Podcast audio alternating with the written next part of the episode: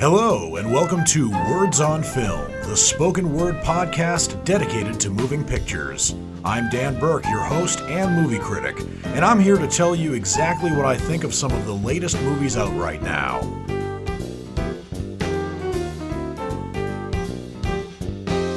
For this show, I have four new movies to review for you. Three of them are brand new in the sense that they came out for viewing for the first time on August 26th, 2022. The other one was, first of all, filmed in 2019, and secondly, did not go to theaters nationwide until about a week ago, around August 21st, or rather, August 19th, excuse me, 2022. And I will get to that movie last. First, though, the first movie I'm going to be reviewing for you is The Invitation. Now, I do have to say that The Invitation is not an entirely original name, and to give you an idea of how unoriginal it is, there have been six feature films from all over the world so far that have either been called The Invitation or Invitation. The most recent one is one that's available on Netflix right now. It's a thriller more than it is a horror film, but it's a psychological thriller. And that movie came out in 2015. That's a movie I have seen, but it is not the one that's in theaters right now. It's not the brand new film called The Invitation. So if you see a movie on Netflix that's called The Invitation, that's not the one I'm talking about. This one, The Invitation, is one that came out in 2022. It's written or co written and directed by Jessica M. Thompson, who is an Australian director, and this is her second feature film so far. It was also co written by Blair Butler, and this is an entirely original film, but its inspiration is one I'm not going to reveal. But it's pretty obvious what the inspiration for the movie is once you actually see it for yourself. But I'm not going to tell you what that inspiration is because there's a certain twist in the middle of the movie that honestly I didn't see coming. And I was very surprised by this twist. But to tell you what the inspiration behind this movie is, is going to ruin that twist for you. So, The Invitation is a film about an American woman by the name of Evie, who's played by Nathalie Emmanuel. And Nathalie Emmanuel is a British actress who has been on Game of Thrones as well as some other movies and TV shows. And she is a stunningly beautiful actress. She is like if you took the DNA of Jessica Alba, Gugu Mbatha Raw, and Kerry Washington and spliced it together. And that is a, a huge compliment because that is quite some DNA in addition to other features. But remembering that I have a girlfriend, I just move on. So, Evie is an aspiring artist who lives in New York City, and she's struggling to get by, especially since both her parents have died. She is biracial, and normally this isn't worth bringing up, but it is worth bringing up because she was um, daughter to a black father and a white mother. And not really knowing any family, even though she's not technically an orphan because she's a working adult, she still doesn't know her extended family. So, out of curiosity, she takes a D- DNA test and she discovers that she's related to a white man who lives in England by the name of Oliver, who's played by Hugh Skinner. And Oliver is very charismatic and also seems like a very nice guy. And he comes to New York City and tells Evie that she has an extended family of which she wasn't aware who lives on the English countryside. And he encourages her to come visit them in England and offers to pay for the flight and the trip there. And how could you refuse that?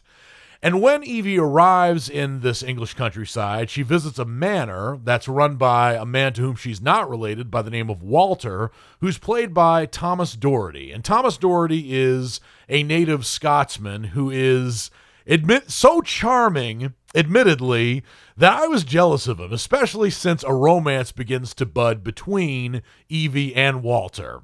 And Thomas Doherty has been in a number of projects. He's probably best known to American audiences for being in the Descendants films from the Disney Company. In those films, he plays Harry Hook, who is the son of Captain Hook. But honestly, Thomas Doherty, since Daniel Craig's going to be giving up this role, could easily be the next James Bond, and he'd be really good in that role. And as jealous as I was of his good looks and his charm, I really bought the chemistry between him and Nathalie Emmanuel, hook, line, and sinker. But Nathalie Emmanuel feels out of place not only because she's American, but also because she's part black. But in addition to that, she also doesn't really fit in with this family, and she finds that there are some relatives of hers that are very charming and charismatic, like, for instance, one of the bridesmaids of this wedding to which she's attending, whose name is Lucy, and she's played by Alana Boden. And she gets along with Lucy a lot more than her other stuck up relative, Victoria, who's another bridesmaid who's played by Stephanie Corneliussen, who's not only stuck up, but there's also something very sinister about her, or sinister seeming, I should say. And initially, you know there's something terribly wrong at this castle. You know there's some kind of paranormal entity that's haunting the castle grounds. At first, they start killing the help, but eventually they start coming after Evie as well. And that's all I'm going to tell you about the plot of this movie because there is a twist maybe not in the very middle of the film, but probably about 60% of the way through the film that had me shocked. And Words on Film has a self imposed rule about such movies where there are no spoilers. But I'll just tell you, instead of spoiling the film for you, what I loved about the film. Not only did I love the twist, but I loved the acting job from Nathalie Emmanuel. I think this is probably her breakout role, especially amongst people like me who haven't seen an episode of Game of Thrones in their life. I thought the chemistry between her and Thomas Doherty was great. I also really liked some of the supporting players, including Evie's best friend Grace from New York City, who's played by Courtney Taylor, who some people might know from the Issa Rae show Insecure on HBO, another HBO f- show of which I've heard many great things, but I haven't actually seen it myself. And initially, I don't watch movie previews, but when I saw that there was a movie out that was called The Invitation and I saw the poster of it, and it's obvious that it's a horror film, I, as a film critic who's seen many horror films, 95% of which don't really scare me, I was kind of like, okay, here's another horror film. I'll just see it. Maybe it'll scare maybe it won't. There are some legitimately scary parts in this film, and even before the twist. In fact, once this paranormal entity starts haunting Evie in her bedroom in this Victorian mansion, there were some genuine jump scares that had me putting my eyes, excuse me, putting my hands over my eyes. And the invitation was really a great surprise. It doesn't really have an original name. Maybe I've seen this kind of film before, but just about everything about the film really impressed me. And not only does the invitation get a knockout, but I was especially impressed that this film was made for only $10 million because the set design of the Gothic castle itself would have, I thought, been worth 50 million US dollars.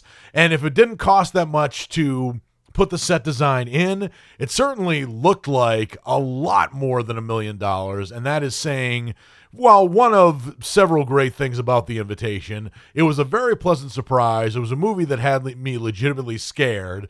And the twist in the 60% part of this film definitely had me both shocked and also very impressed. So the invitation is an, a very unlikely win, but a win nonetheless.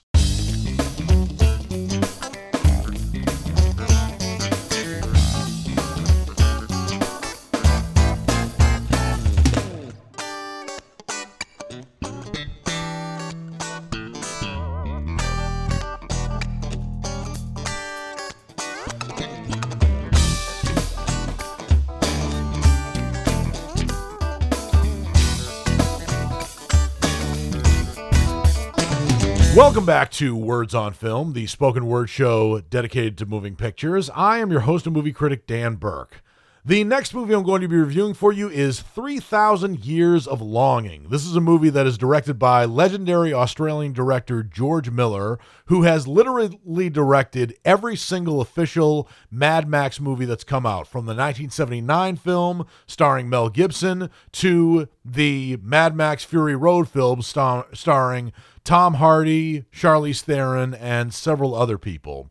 This is a guy who has who's directed some good films and some bad films, but they've been mostly good. And this is a film that I did not expect him to direct, but I really liked it. It's a drama that's also a fantasy and a romance. It is about a lonely scholar and mythologist whose name is Alethea, a great uh, name, if I if I do comment myself. And she's played by weird actress Tilda Swinton. The reason I say she's a weird actress is not because necessarily she's a weird person, but she probably goes. She's probably most attracted to playing weird people in weird movies, and that has not hurt her career at all. She's worked with a lot of the greats. Besides George Miller, she's been in several films with um, that have been directed by the Coen brothers and Wes Anderson, amongst other people. But she's actually not the weirdest person in this movie, believe it or not. But she is a mythologist who takes a trip to Istanbul and discovers, when she goes to an antique shop, a jinn who lives in the bottle that she's purchased at this antique shop. Don't know what a jinn is? Let me inform you. A jinn is kind of like a genie. And this jinn, who's played by Idris Elba, offers uh, Alethea three wishes. But Alethea is not so much interested in getting these three wishes as much as she is learning about what life experiences the Jinn has had because she's more interested in stories than about possessing really anything. So this movie is not quite going down the road of be careful what you wish for. It's more about the love of stories, which I can really get behind. So the writers of this film are George Miller, who also directed the film, as I said, and Augusta Gore, and is based upon a short story called The Jinn in the Nightingale's Eye, which was written by A.S. Byatt. And I liked the fact that the movie was less about somebody getting wishes and maybe having or suffering the consequences based on those wishes and more about something that other films about jinns or genies are not involved with. And Idris Elba plays a great jinn. And I was reviewing the movie Beast that he did that came out last week. And one of my grievances with the Beast was the fact that it was a thrilling movie and one that was worth seeing on the big screen, but it wasn't a particularly intelligent film, and I expected better from Idris, Idris Elba. And I'm not saying that Idris Elba is is not intelligent in the film or he doesn't play an intelligent character. He does in the movie The Beast. He plays a doctor, but the film itself was kind of just a paint by numbers thriller about man versus beast. And I think that this movie, 3000 Years of Longing, is not just original, it's also very smart. And I liked seeing the flashbacks of the Jinn's life and him describing to Tilda Swinton's character about all the people who whom he has served and the wishes that they have made that have had consequences on their life thereafter. And also in taking in in this being a film about a genie, there are caveats and quid pro quos about what wishes the jinn can't grant. For example, he can't give you more wishes based on one wish, and he also can't grant you immortality, which I think is probably a good exposition to showing the limits that this this genie certainly has. And it's kind of a given with any movie with a genie especially any incantation of aladdin. But The movie also gets into an unexpected romance between this lonely scholar and the Djinn, which I didn't think would work because if Tilda Swinton really can't do one thing, or at least I can I assume she can't do one thing, it's romance. But I guess I underestimated Tilda Swinton's um, range as an actress because I think she's certainly pigeonholed into movies where she plays somebody who's weird, but not somebody who is a romantic lead, so to speak. Or at least she hasn't played that in probably about easily 25 to 30 years in her entire repertoire. But the chemistry between her and Idris Elba is surprisingly good. And I think that's a testament to both Tilda Swinton and Idris Elba as actors. They not only chose a very fantastic movie in terms of its special effects, but they also chose a very smart movie. And that's why I give 3,000 Years of Longing my rating of a knockout. It's not just a hoity toity art film, it also has some appeal to people who attend movies exclusively at multiplexes or want some eye candy at home on on their streaming service.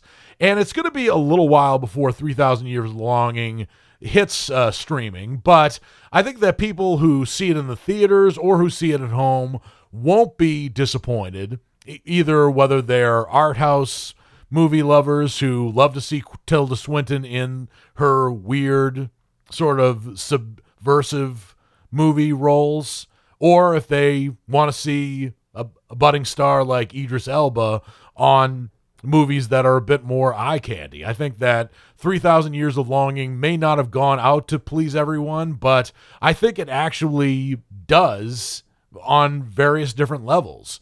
And I commend it for that.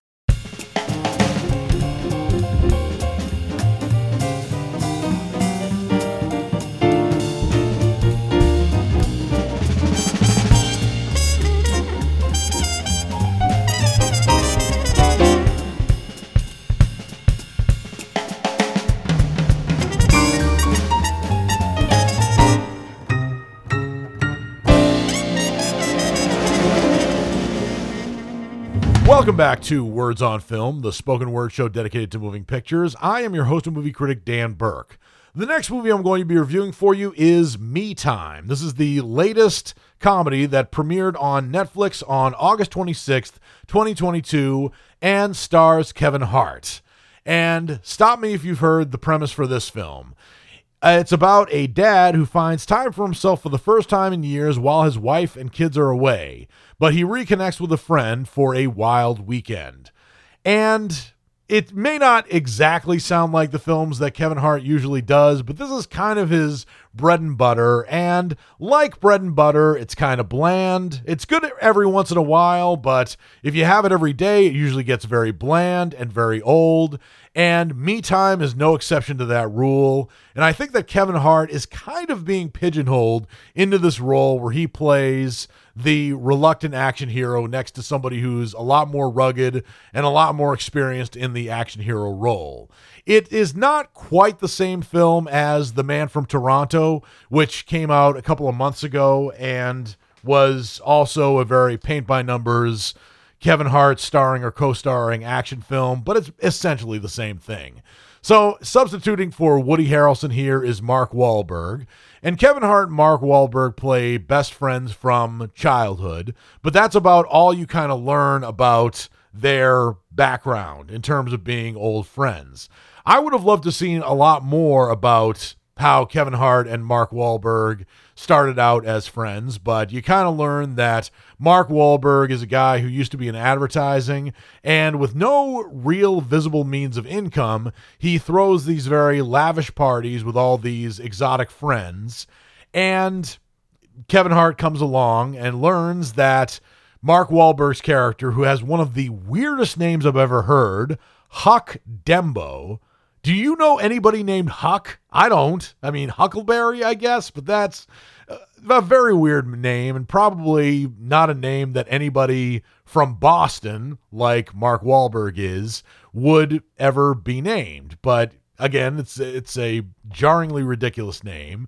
But lo and behold, Mark Wahlberg's name is Huck Dembo, and he seems to be living the life until it's revealed that he borrowed $47,000 from a loan shark.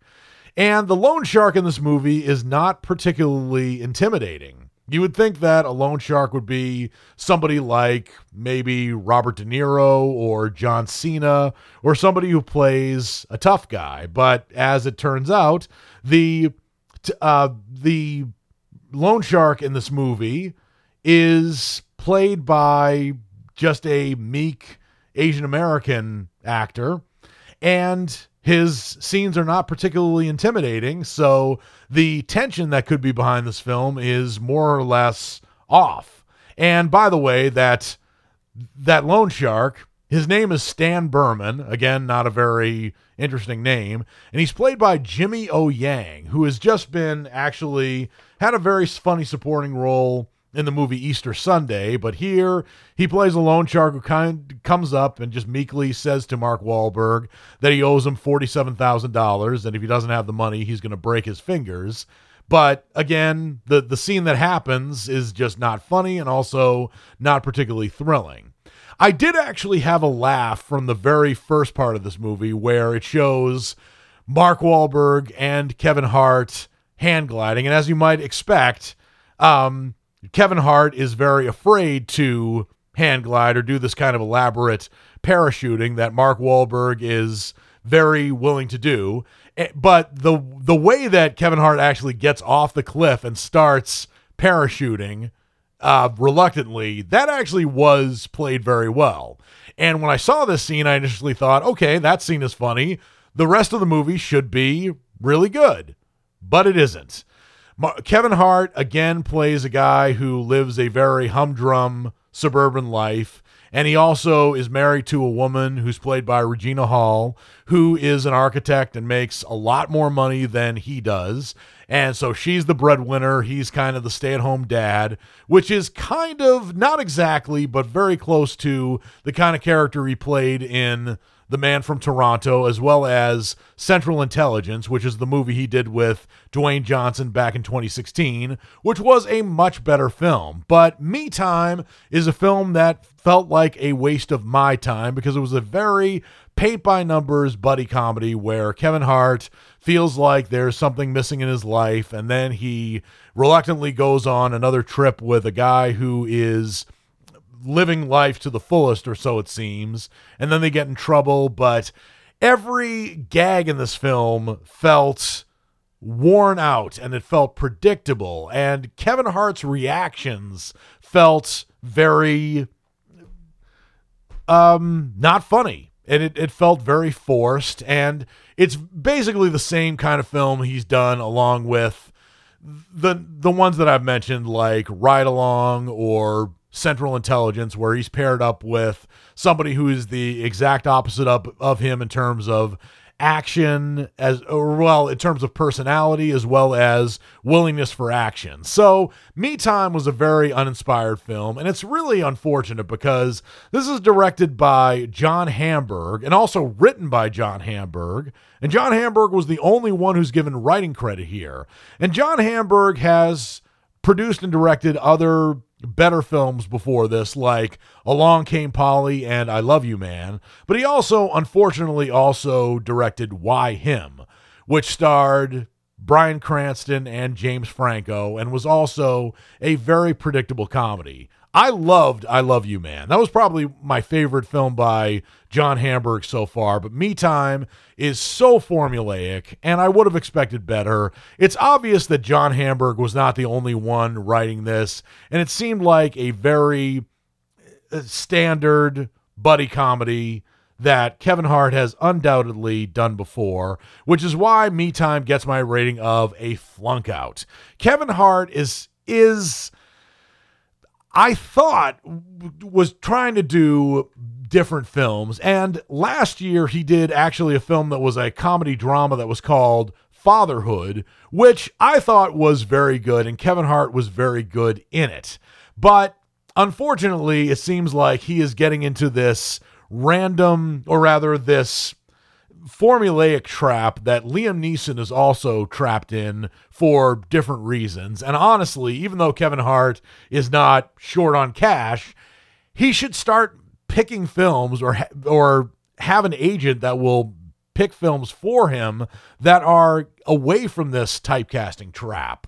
And I know that Kevin Hart can do it. I still like Kevin Hart, but unfortunately, the la- the last two films that I've seen by him, excluding DC League of Super Pets, namely Me Time and The Man from Toronto, shows that he really needs to get probably a new agent that will pick better films for him that are more capable or more reflective of his smarts and his talent as a comedic actor.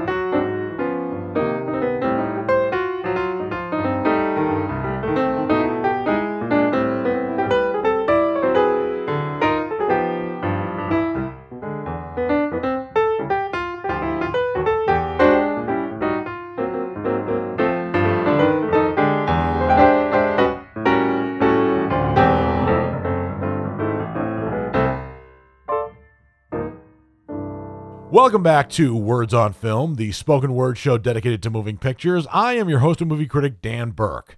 The next movie I'm going to be reviewing for you is Love in Kilnerry. Where is Kilnerry? Well, I didn't exactly know when I first went in to see this film.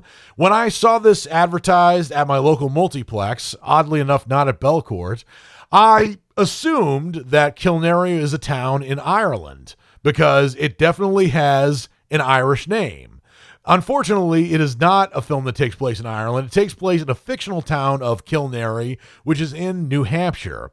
The movie, Love in Kilnerry, is written by, directed by, produced by, and starring Daniel Keith, who, amazingly enough, is from Texas, not New Hampshire.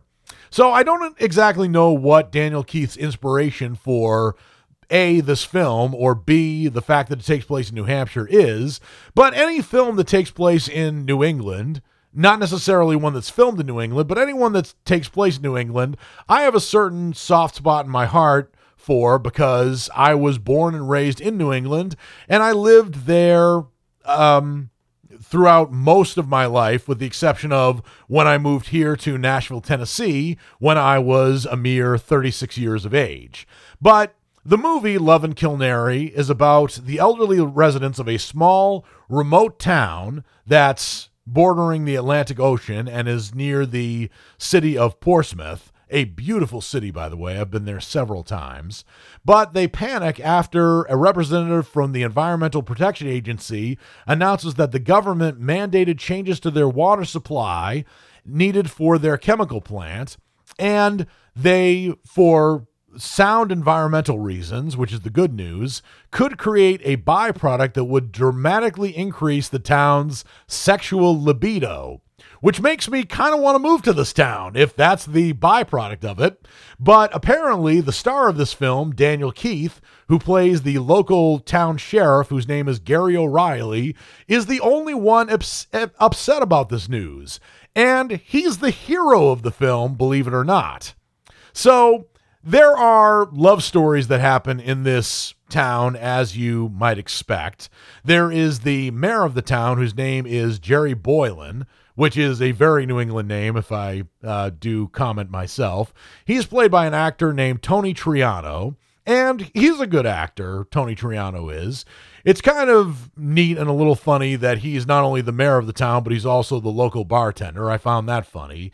What I didn't find funny and I found kind of strange was the fact that the mayor, Jerry Boylan, has a feud with the local parish priest. Who hates the local parish priest? I don't get it. But this parish priest is named Father Wesley Odell. I guess he's Catholic because he's known as Father, not Pastor. And he's played by James Patrick Nelson. Now, what's weird about this is that James Patrick Nelson is a man who's no older than 45, whereas Tony Triano is a man in his mid 60s. Why would a man in his mid 60s have a feud with a guy who's 20 to 30 years younger than him? That's one of the kind of running gags of this film. But this mayor is legally separated from his wife, and he begins a liaison with a local woman by the name of Bridget, who's played by Sheila Staystack, who, Stasack, excuse me, who is just a local town woman. And she's, I think, fair as you might expect for a woman in her maybe early to mid 60s, I'm presuming.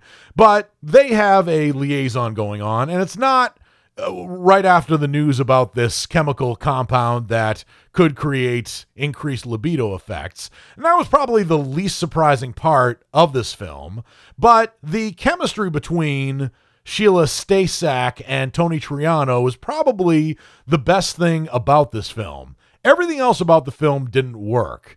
Th- there are other people who are having flings because of this sort of placebo effect of them thinking that something is brainwashing them to have um, romantic relations with people in their town. And a lot of the people who have these romantic relations are older people, you know, no younger than 40, so to speak. But apparently, the town sheriff has a problem with this because he thinks that there are just going to be orgies all over the town. And these are not my words, these are his words. And my answer to that is why stop that? What's wrong with more love in this world? You know, orgies and the streets.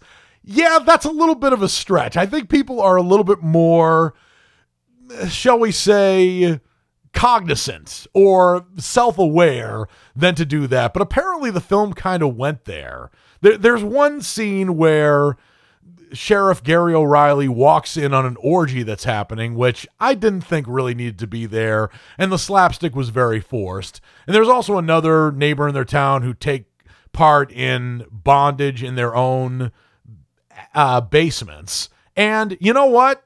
What they do on their own time, that's fine. What they do behind a closed locked door that's between, you know, a consenting man and a woman that are of age, that's okay. But I don't know. For some reason, Daniel Keith wrote his own character to be the stingy town person. And there's also a very forced relationship between uh, a local paper store owner named Nessa, who's played by Kathy Searle, and him, where you're supposed to be rooting for the two of them to get together. But truth be told, Kathy Searle kind of plays this woman as if she's on cocaine. She is not only rambling when she's trying to express her love for Sheriff O'Reilly, who is single, by the way. I, I gotta add that. So there's nothing inappropriate about them having a relationship, but the things she says, which are supposed to be funny, are wildly inappropriate. And it seems like Kathy Searle is trying to do I guess sort of an invita- uh, an imitation of one of Kristen Wiig's characters on Saturday Night Live, like uh, Judy Grimes, who talks a mile a minute and punctuates her sentences with "just kidding." And for those of you who are not familiar with SNL, or at least SNL from about 15 years ago, I that that's all the ex- explanation I'm going to get. And there's also another weird running gag where the the local parish priest, Father Wesley Odell, does not um, form any romantic relations with any person in the town, but he develops a fondness for being a nudist eh, in a really weak running gag. And there's one scene where he's riding a bicycle completely naked, and the sheriff pulls him over for, you know, indecent exposure, which you are supposed to do as a law enforcement official. But the movie is framed so that it looks like Sheriff O'Reilly is the town grump who you're also supposed to be rooting for. So I really don't want to rip on this film because it is an independently produced movie, and the fact that it made it in theaters nationwide is very impressive. But it is a very weak and unpolished romantic comedy, and I have nothing against romantic comedies. As long as it's a good film, I'm on board with it. But this is a film that really needed some more editing. And I'm talking editing on the script level and also needing some work because why would the star, writer, producer, and director of this film make himself out to be the bad guy? And, and not just the bad guy. I, I guess you could make yourself that, but he's the hero of the film who is not very likable, first of all, and you're supposed to be rooting for him. And secondly, he comes off less like a realistic town sheriff and more like the mayor of Pleasantville who is upset about all these people falling in love and turning color. And it just doesn't really work in this film. In addition to that, I wasn't on board with the relationship between him and Kathy Searles' character at all. Not only do they have no chemistry, but these people in this film just made really inappropriate uh, jokes that just aren't funny and don't really fit in the context of this film at all. So I'm not going to give Love and Kilnerry a flunk out because I know this film is trying and I know that the people in it are trying as well. But it's a strikeout because it really needed a ton of work. And I could tell the scenes that were supposed to be funny but weren't. I will say, however, that the performances of Tony Triano and Sheila Stasack are probably the best things about this movie. In fact, they were so good, I wanted the whole film to be about them, you know, and be and have this side story about this chemical compound that makes people fall in love, sort of a side note, because if there's a chemical compound that makes people fall in love, who cares? Love is a great thing as long as it doesn't give people cancer or kill wildlife like real chemical compounds do in real life. Not all, but obviously some. What's wrong with that? And what's what's more is what is the star, writer, producer and director's problem with that? I'm really asking.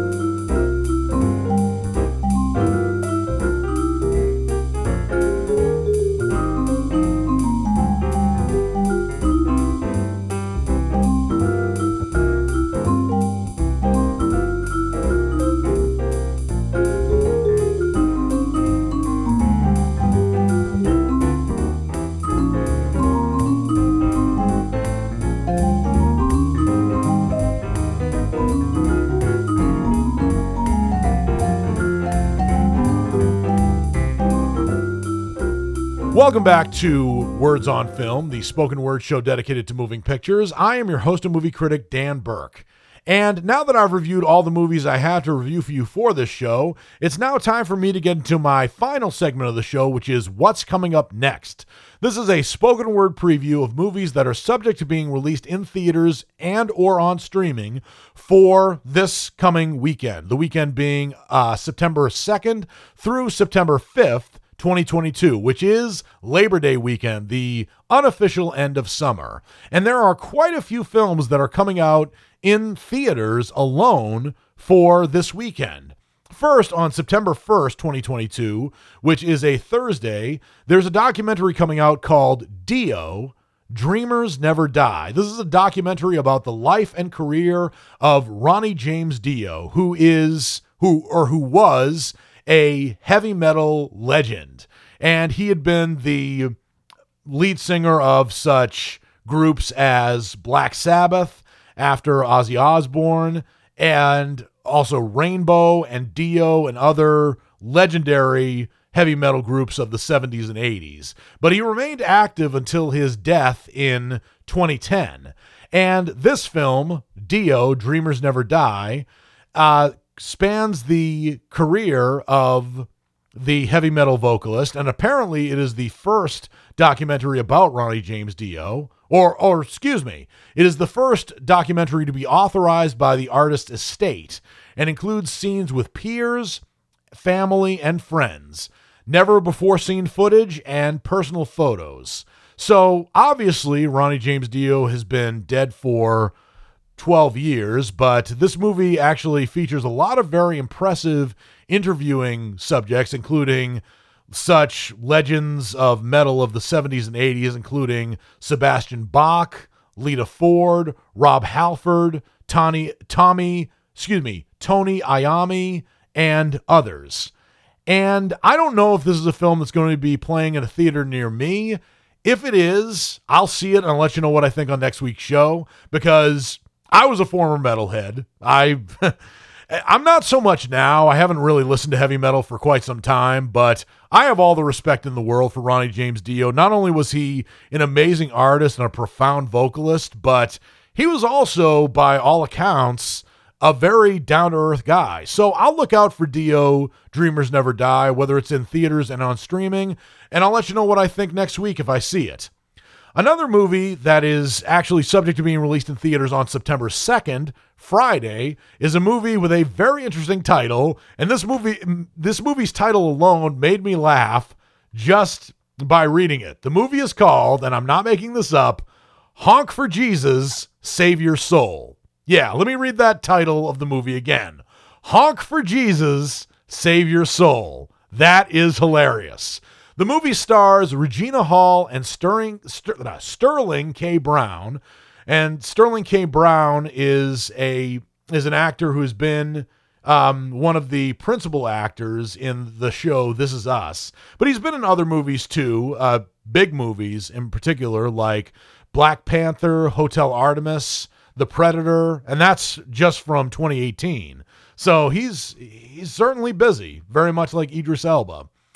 So, in the aftermath of a huge scandal, Trinity Childs, who's played by Regina Hall, who is the first lady of a prominent Southern Baptist megachurch, attempts to help her pastor husband, Lee Curtis Childs, Sterling K. Brown, rebuild their congregation. I don't know what the scandal of this church is. Hopefully, it's not infidelity because there are way too many African American comedies where the man is cheating on the woman. That happens in just about every Tyler Perry comedy, and he's certainly not the first, nor he will be, be the last black filmmaker to get that um, subplot into his movies. But Honk for Jesus Save Your Soul looks like the biggest movie of uh, Labor Day weekend. I will see it, and I'll let you know what I think on next week's show. Another movie that is subject to being released in theaters on September 7th is a movie that's called Burial. And this is a movie about a small group of Russian soldiers who have the task of taking Hitler's discovered remains back to Stalin in Moscow. That sounds chilling. So, this movie, I don't know if it's based on a true story. It's directed by and written by Ben Parker, and the stars of the movie include Tom Felton, Harriet Walter, Charlotte Vega, and Barry Ward. These are all American or British actors. Tom Felton is not a household name, but he's best known for having played Draco Malfoy in the Harry Potter movies, all of them. And he also had a really good um, and and also bad supporting role. He was good in the film, but he played a very bad character in Rise of the Planet of the Apes, and that is the newer Planet of the Apes trilogy that I 100% loved. And I haven't heard anything about a fourth movie, but I'm getting a little off topic here. But Burial is a film that sounds really interesting, and if it's coming out in the theater near me, I will see it and I will review it for you on next week's show. Another movie that is subject to being released in theaters on September 2nd is Waiting for Bojangles. Very interesting name. And it's about um, a couple by the name of Camille and George, who, in front of their little boy, dance to their favorite song, Mr. Bojangles. With them, there is only place for fun and fantasy. So I'm a little disappointed because I expected this movie to be a film about Bill Bojangles Robinson, upon whom the song Mr. Bojangles is based. And Mr. Bojangles is a classic song that came out in the 60s. It was originally written by a country music artist by the name of Jerry Jeff Walker in 1968. The best known covers of the song have been by the Nitty Gritty Dirt Band, who came out with their song in 1970. And also, Sammy Davis Jr. covered that song as well in the early 70s as well. And it became one of Sammy Davis Jr.'s signature songs. And I'd love to see a film about B- Bill Bojangles Robinson, but this is not it. But Waiting for Bojangles Still sounds like an interesting film. I was a bit disappointed based on what I expected about it, but I may see it, and I'll let you know what I think on next week's show if I do see it. Another film that is subject to being released in theaters on September 2nd is a movie that's called Blind Ambition. And this movie actually came out or was made, according to IMDb, in 2021. It's a film that sounds like it was made in Zimbabwe because it's about four Zimbabwean men who form their country's first wine tasting Olympics team. So they become sommeliers. That's a word I learned from another Netflix film. Yeah, I didn't learn it from reading a book. I'm sorry. But the movie um, does not actually have a roster of actors who I can um, tell you about because actually I just read this. Blind Ambition is a documentary. So this could be coming out on streaming. So this is a true story, 100%. But I'm going to look out for it. And if I see it, I'll let you know what I think on next week's show. The last movie that is subject to being released in theaters on September 2nd is a movie that's called The Horror Crowd, which, according to IMDb, came out in or was made in 2020. This is a documentary, and this time I uh, it's it's for sure, but it's a revealing, intimate documentary that spotlights the Hollywood horror community. Interesting. I can't exactly see who is being interviewed in this documentary, or I can't really give context to the people who are being interviewed. But if I see this, not only will I review it and let you know what I think on next week's show, but I'll also give you some context about the interviewees in this film because the Hollywood horror community is kind of a vague term. Is it about the people who make movies or is it about the people who see movies? Well, I can't exactly tell you. But one thing I will tell you is that I will let you know what I think on next week's show.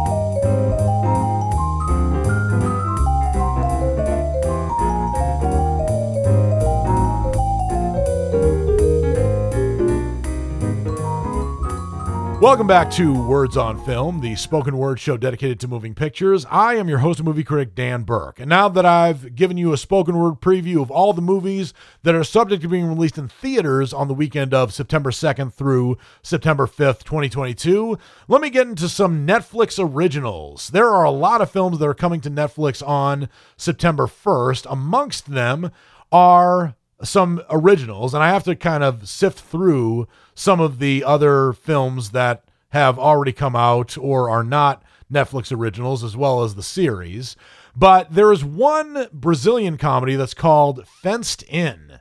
And I don't normally talk about movies that are foreign because not because I'm xenophobic or anything, but because I only have time to watch so many films. And I do put the American films first because if I didn't, I wouldn't really have some clear focus on this movie. But this is a movie about a man named Walter who moves from the city out to the countryside after he experiences a nervous breakdown.